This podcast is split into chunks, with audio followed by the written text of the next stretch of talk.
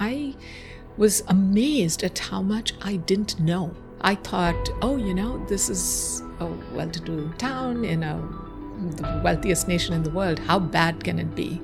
It was bad. On this podcast, we share inspirational stories, unique strategies, and the life lessons from entrepreneurs, thought leaders, and innovators in our communities who have transformed their lives and the community around them. Hi, my name is Kevin LePage, and you're listening to Exponentialists on Air.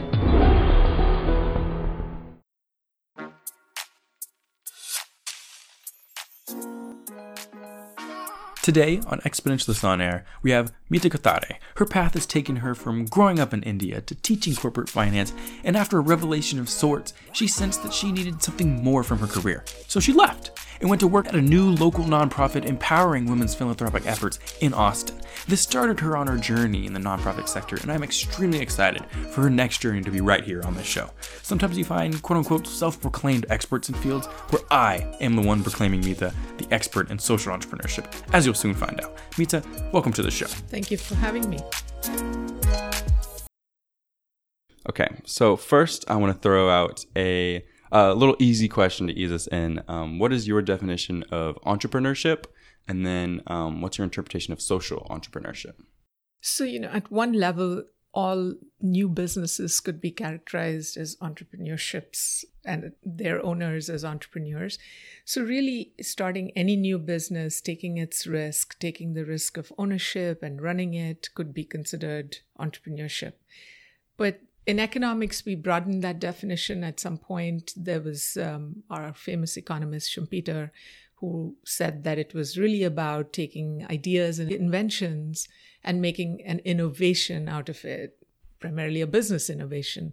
And that's a little different. It's what it's saying is that entrepreneurs really are the force of creative destruction, that they change the status quo and lead us to a new equilibrium.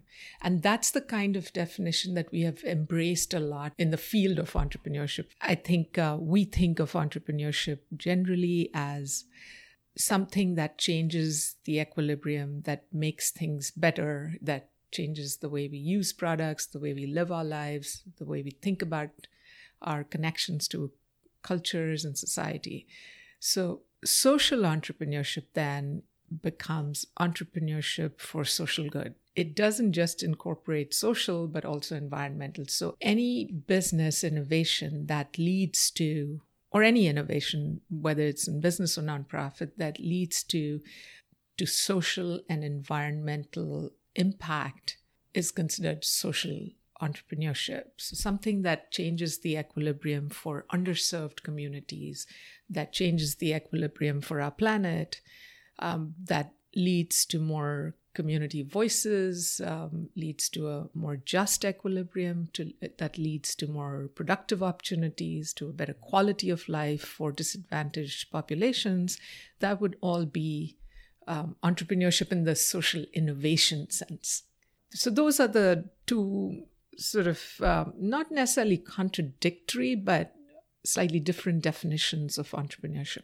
Perfect. Um, and that's kind of branching off of, I guess, the the three P's: the people, planet, and profit. Mm-hmm. It's kind of the uh, the triple bottom line, right. of uh, that people are starting to see in businesses nowadays. Yes, actually, that is true, and that's um, that's sort of the second aspect of entrepreneurship that we think about. It's not just a lone entrepreneur necessarily.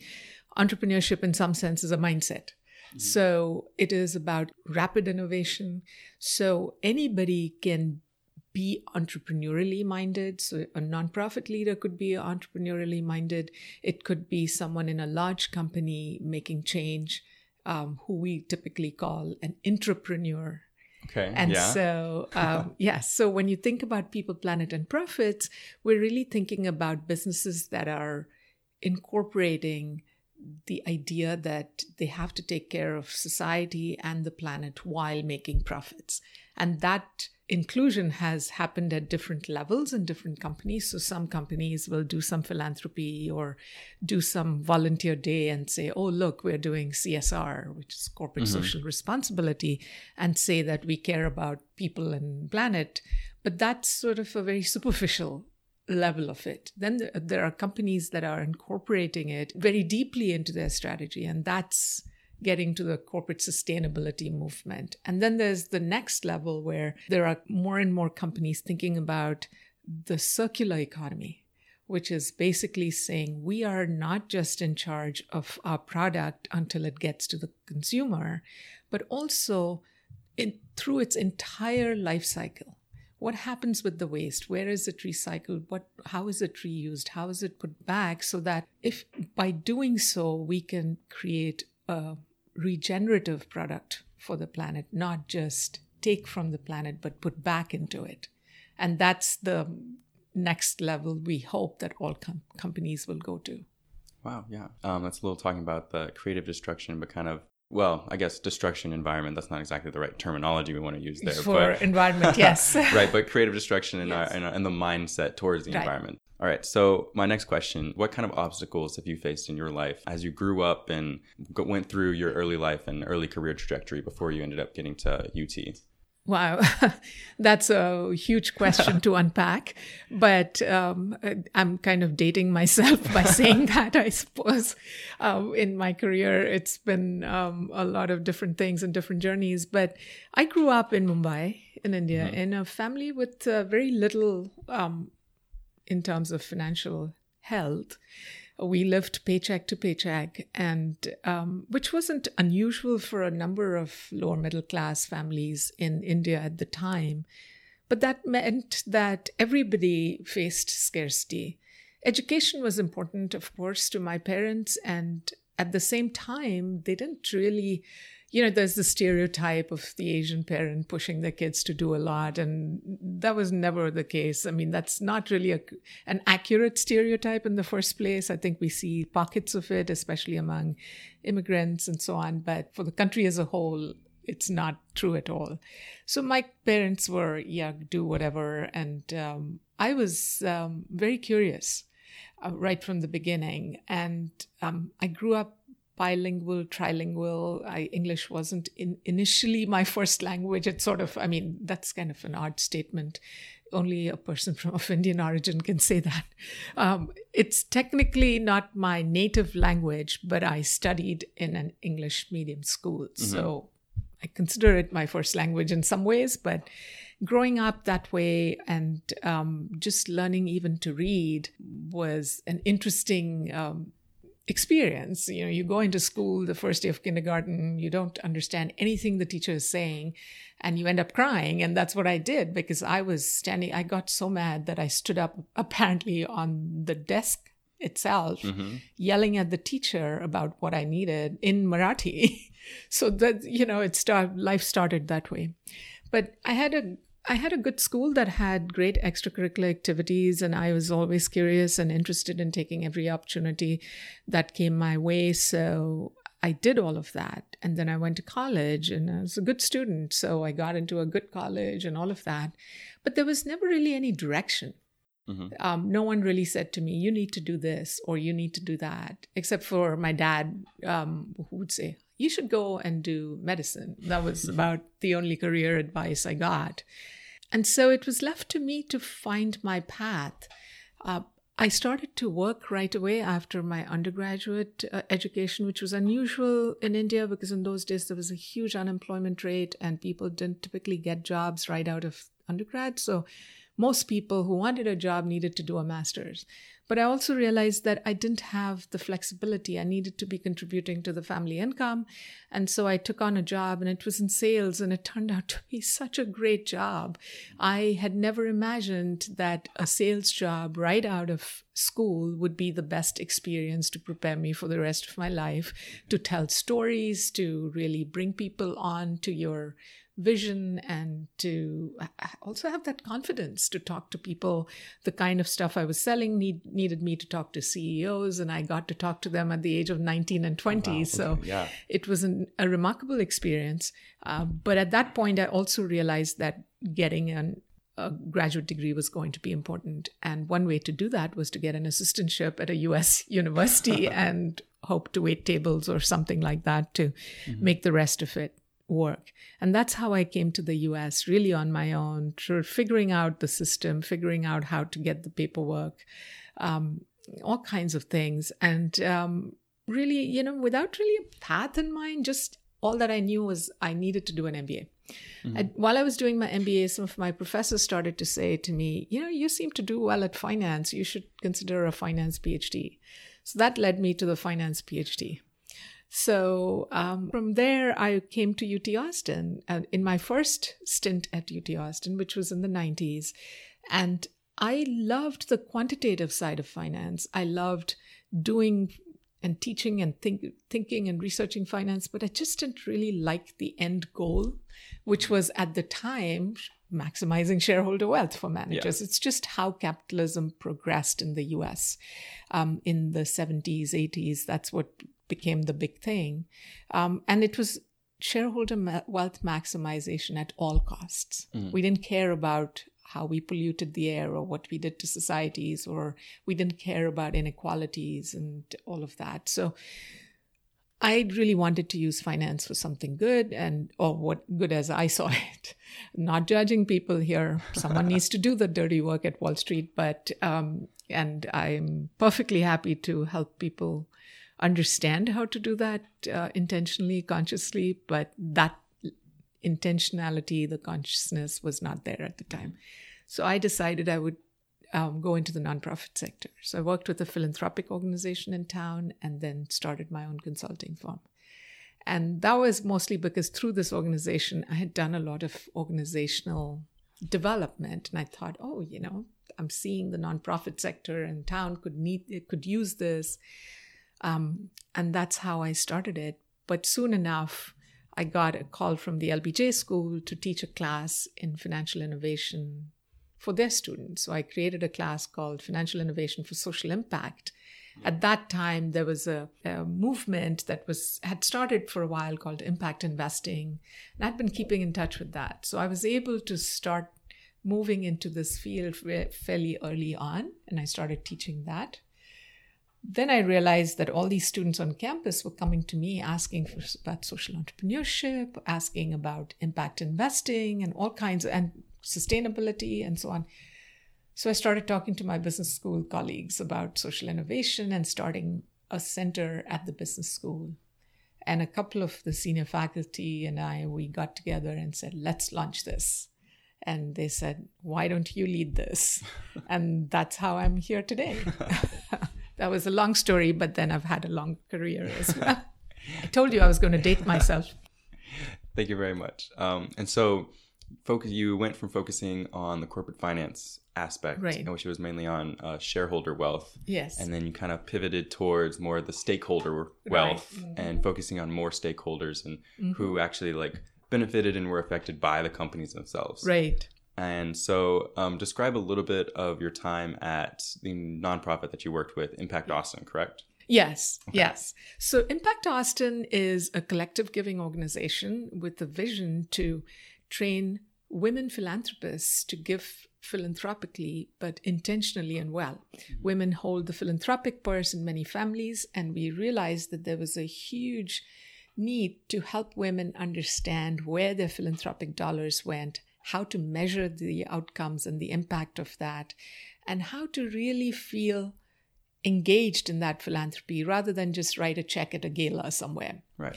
And so, very early on, I joined the organization a couple of years in, into its existence. Um, we were very thoughtful about it. I, the reason I joined it was because I found the organization to be a very thoughtful learning organization. The idea is that individual women cannot afford to give large, to write large checks, many of us at least. Um, so we decided that each woman would contribute $1,000 towards a highly high impactful grant, um, which would be roughly in the order of $100,000. And we would give it to a nonprofit in one of our focus areas. But the process would be that women could contribute the money but also, if they wanted to, volunteer on a grant evaluation committee where they learned how to evaluate grants, how to read financials, and then they would go over or go on to recommend to the overall membership a couple of finalists, and then the membership would vote. Um, each member gets one vote, regardless of who they are and how they came into Impact Austin. Um, you, it's not a multi-year commitment. You can commit for one year and then walk away. Uh, we just want women to feel informed about their philanthropy. So if they want to suddenly, if they decide after being an Impact Austin, they've learned everything they can and they want to do the do it on their own, or they want to volunteer, or they have learned enough to now actually work in the sector yeah. as I did, for instance. Um, that's fine too. We measure that as our success. And uh, today, honestly, so much of what I'm doing is related to Impact Austin, not directly in my work, but the fact that I'm here and the realization that I should be thinking about broader ideas came to me through my work at Impact Austin. And that you kind of led straight into my next question, which uh-huh. is what kind of um, insights, what kind of uh, yeah. uh, takeaways for yourself did right. you take away from uh, being directly involved. So it's very interesting. And I tell people this, and if there's one thing I would love to tell your audiences is get involved in your communities as early as you can. We all owe a responsibility. We cannot sit back and say someone else will do it. Do it in any small measure, whether it is giving a small amount of money to an organization that you like, but study it first. And there's so much information now today about given organization, uh, that you can find that information easily. Also, go volunteer and volunteer for something that nourishes your soul. My daughter, when she wanted to volunteer for the longest time, couldn't find anything. And then I said, So, why is it bothering you? And she said, I need something that's also intellectually stimulating for me. She was not interested in stacking shelves or playing with pets, and that was not her way of giving it but then somebody else might want that. They might want that creative release or just the um, simplicity of it. So ask yourself what it is that engages both your heart and mind and do it. And that's what i got out of it. Just reading so many grant applications taught me so much about the community. We are such a segregated city. And I would consider myself as a professor in a dual career family as a privileged person. Uh, we all are. Uh, almost anybody who comes to UT, the fact that they were able to get into a prestigious institution tells you that you have some resources that somebody else doesn't have, whether it's of your own intellect or of your material resources.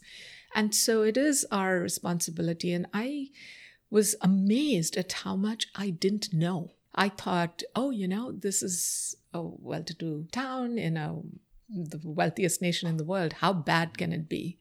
It was bad. And so I think that that was the big experience. And I realized that we can't just walk around with a form of capitalism that doesn't also address all of these issues. So that was the big learning. And that's how the progress towards what I do today.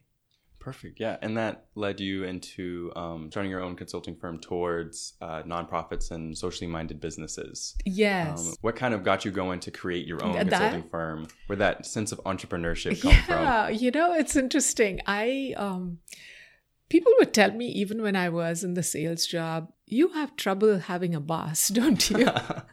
and then I thought about it, and it wasn't trouble as much as impatience I just felt impatient when people didn't do what I wanted to have done. And I just thought, you know, Impact Austin was an entrepreneurial venture. We started from scratch.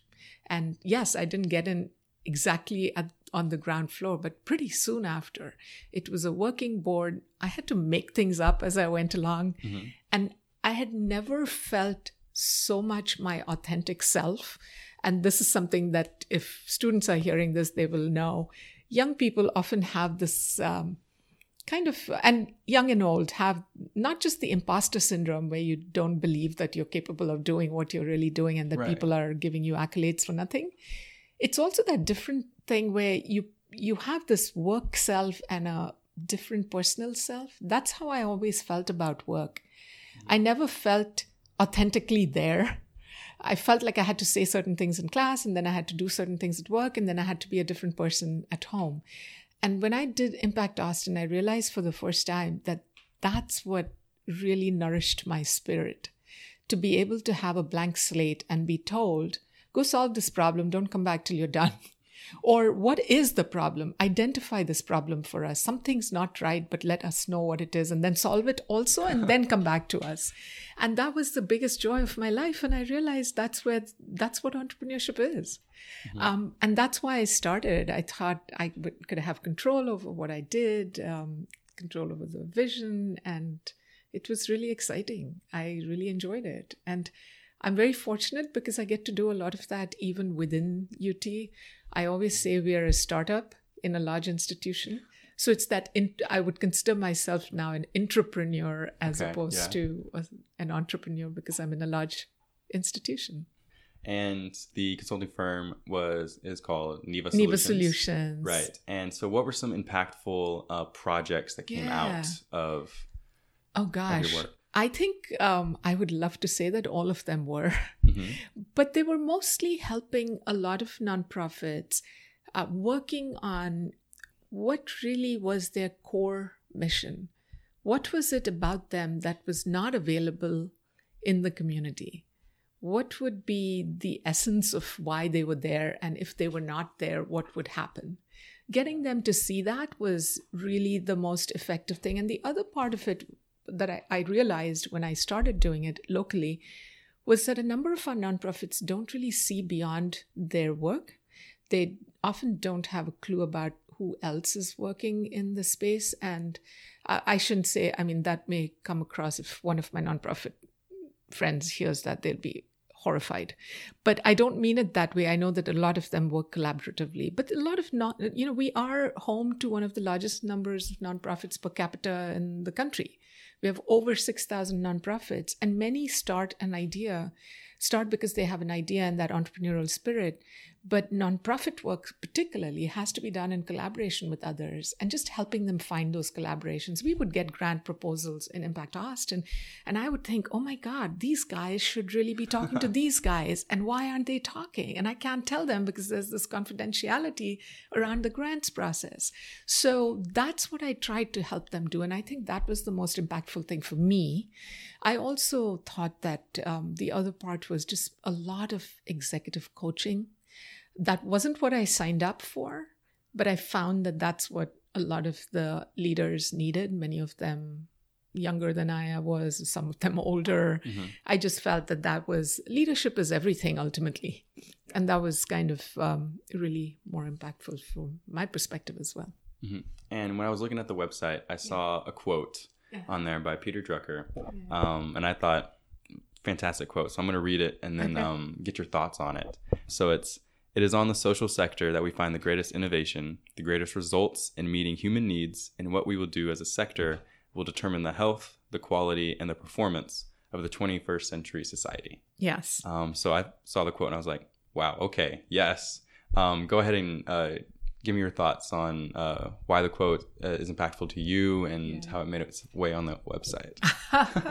wow, that's a, a, big question to unpack, but an important question for our times. Um, today we are living in extreme, um, in a in a world of um, very severe climate challenges. Mm-hmm. We are living in a world of extreme social inequality, socioeconomic inequality. Today, the top eight people in the world own as much as the bottom three billion people in the world eight individuals. Can you imagine? Um, the top 1% own so much wealth compared to 50, 60, 70% of the rest of society. And so, how do we continue to foster capitalism when so many people are being left out of the economy? That is the big question of our time it leads to unrest, it leads to nationalistic behavior, it leads to not just political strife, cultural strife, um, violence, all of that, right? So many things go off, go on when people feel disconnected with the mainstream economy.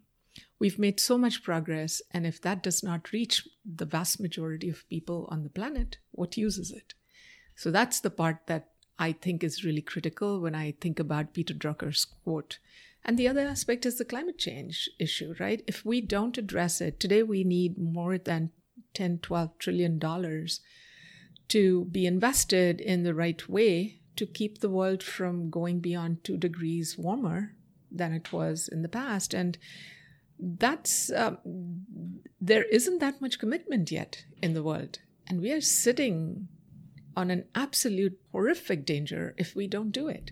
And so I think it's very important. I mean, Peter Drucker's words were prescient. There was, um, he knew right then that if we don't do it right by society, that if business doesn't understand that its responsibility is to make lives better ultimately, not just for the 1%, but for a larger swath of society, we will always have people who are disadvantaged. We will always have poverty to some extent, somewhere in some corner. But the idea that so many people today don't earn even um, reasonable wage, even in the US, it's not an equilibrium, even if you want to think about it in the most rational terms, lest someone accuse me of being, you know, just emotional about this. I think it's a very um, reasonable economic argument to make today that you can't see progress if you don't have large numbers of people in society not being served by the capitalist economy. And in that sense, it is really important that social innovation takes off and that we do it well and do it and we do it right. Um, that's where the space is that I'm working on.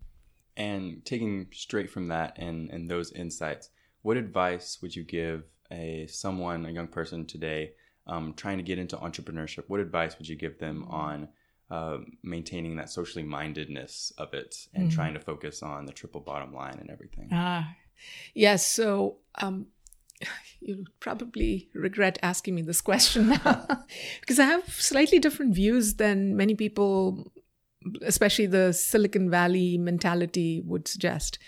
You know, we always talk about fail fast, fail the whole, every kind of fail, whatever.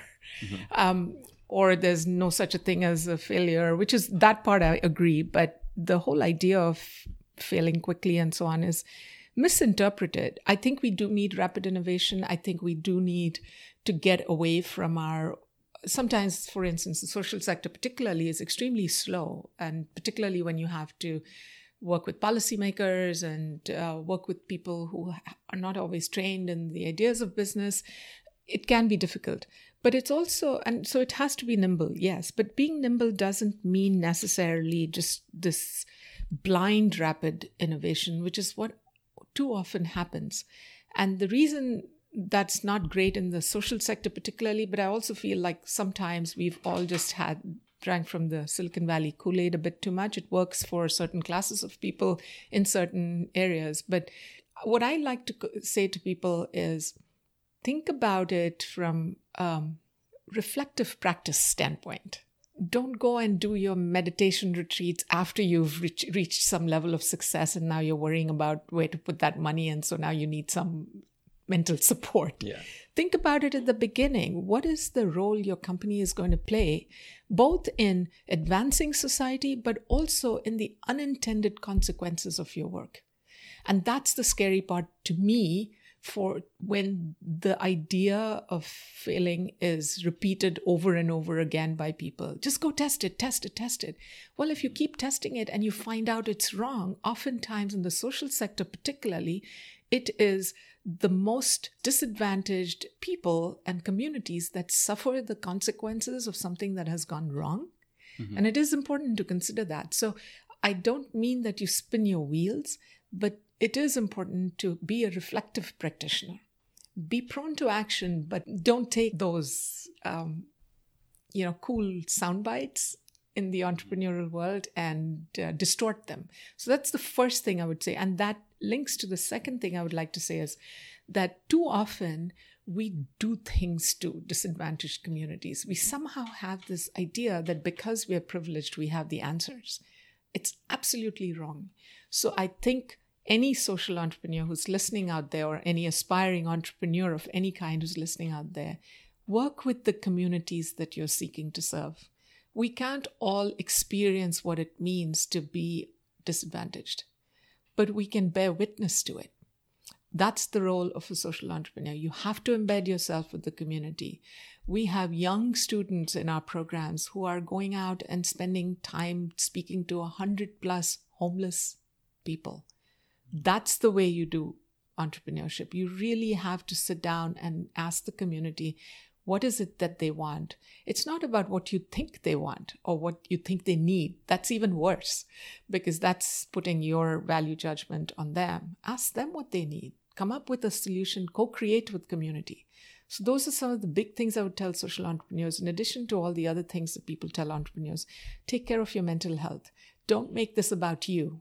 Like, that's the other part that I see a lot. People want to go save the world to get salvation for themselves it isn't about you. It isn't about your privilege. It's about your true desire to help society. And if you have a problem with finding that self realization, go solve that problem first. Get the therapy you need, get the coaching you need, whatever it is, but don't go solving people's problems just because you have a problematic soul yourself.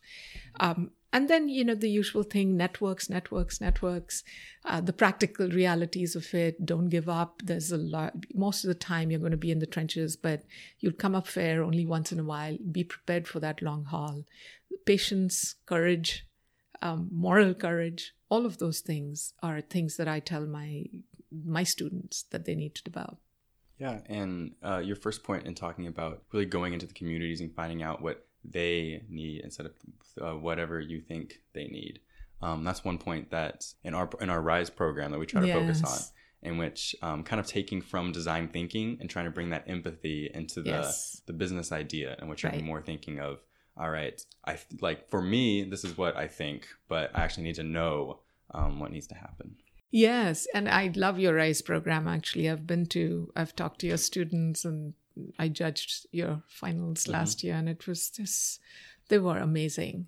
Um, absolutely, that that empathy, that understanding, the idea of yielding the hand to the community is important. The humility to give it away to a community to listen to their voices is very critical. Yeah, and I guess continuing off of our conversation, and right now you're working directly with the social inter- innovation um, section of UT Austin and right. McCombs and the LBJ School, um, and you're working directly with young people. Um, what are some uh, inspiring projects and passions that you've seen come out of your programs and your classes? Oh my gosh, so many. Uh, you know, especially in, on the entrepreneurship side, I've had students who have suffered so much themselves who've actually gone on to try and solve that problem you know, I've had students who have medical issues. I have students who have experienced homelessness. I have students who have experienced foster care and have come up with solutions for those very same problems. And those to me are really inspiring. I've had students on the other side who've used technology in such a fast and swift way in the course of a semester. It just blows my mind. And then we have students who are in our um, in the cell um, fellowship, uh, partnership, um, a student organization that runs in partnership with the Social Innovation Initiative. Just this last week, I've met with three of them and uh, they wanted to talk to me. And I'm just like, my goodness, how did you learn about all this? You guys are freshmen and sophomores. So we've had uh, a number of these students. I have a couple of students who are out there running their own startups and everything from blockchain to technology to connect people on um, campuses. So we've seen a lot of those kinds of successes. We've seen a number of students go into jobs that have been exciting um, in companies, work in sustainability. And the most exciting thing for me is the fact that more and more of my students report that what they're studying in our classes that are related to social innovation, my class or somebody else's class, or learning in our experiential programs, they're taking that knowledge to give great interviews to mainstream companies and consulting firms. Mm-hmm. One of my students reported that at, at a top notch consulting firm, I won't say which one, she was asked questions that were all about change management. And she said, you know, they didn't refer to it that way necessarily, but it was all about that stuff you talked about in class about social innovation and how to make change and what are the levers to pull and how do you think about getting people on board she said it was such an easy interview for me. She got the job, she went there. Yeah. So, that to me is the most exciting part of it. I do want to continue to help people who are directly interested in being social entrepreneurs, directly interested in going for the sustainability jobs in companies. But what's exciting to me is that our programs are allowing students within their curriculums to layer on an extra skill that is very relevant for 21st century jobs. Today, every student needs to come out with some understanding of sustainability, no matter which way they come at it, understanding the technical side of it, understanding how to consider the business risks of it. How do you think about water and human rights and safety issues and reputational effects? And also consider the opportunities because that's where the new problems that need to be solved today are mostly related to the social and environmental sectors, right? Yeah. So, really, it is important that every student learns them. And I think that has been the most satisfying part of it all for me that we may actually become so mainstream that I won't have to have a separate initiative. It will just be part of the curriculum. Right, and when I inter- when I interviewed um, Ruben Cantu, yeah, um, who's uh, yes. also part of UT's yes. faculty, um, he was talking about how hopefully in the future that the term social entrepreneurship just becomes entrepreneurship. entrepreneurship. And it's already showing signs because I'll look for great companies that are coming up and I'll browse websites of accelerators and other places and I'll get things in my news feed. And I'm amazed at how many of the entrepreneurs, when you really read what they're doing, they're doing what could be easily defined as social entrepreneurship. And for whatever reasons that they're doing it, they may not define it that way, perhaps mm-hmm. also for the funding, depending on which accelerator right. they're part of. I just am amazed that most of them would qualify. So we are getting there because those are the great new problems to solve. And that's what entrepreneurship is about. They're solving problem, problems for a new generation. Um, I wanted to thank you for the interview and all of your insights and your career trajectory. Um, thank you very much for being on the podcast today, Meeta. Thank you for inviting me. No official update for Meeta, but when Meeta was talking about getting into our communities directly to impact them, not waiting on someone else to do it, she seems to have an incredible pulse on the thinking of a lot of younger people these days. The mindset is not to, to wait around for the problem to fix itself. My aspiring exponentialists, go out there and start your own socially minded businesses. But remember, nonprofits are great but you can still make an enormous impact through a for profit business as long as you maintain people, planet, profit in that order. We should honestly put that on a shirt. Hey, Judy, can we put that on a t shirt? yeah, Judy's not here, but when she listens to it, we'll get the ball rolling. All right. Thank you so much for listening, and let's hit it with the extra. As always, you can contact us at theexponentialists.com under the podcast tab if you have any words of wisdom or advice that you would like to give our listeners for the next segment. Also, feel free to recommend any exponentialists you see in your community that could be guests on our podcast. Thanks again for listening, and I'll see y'all next week.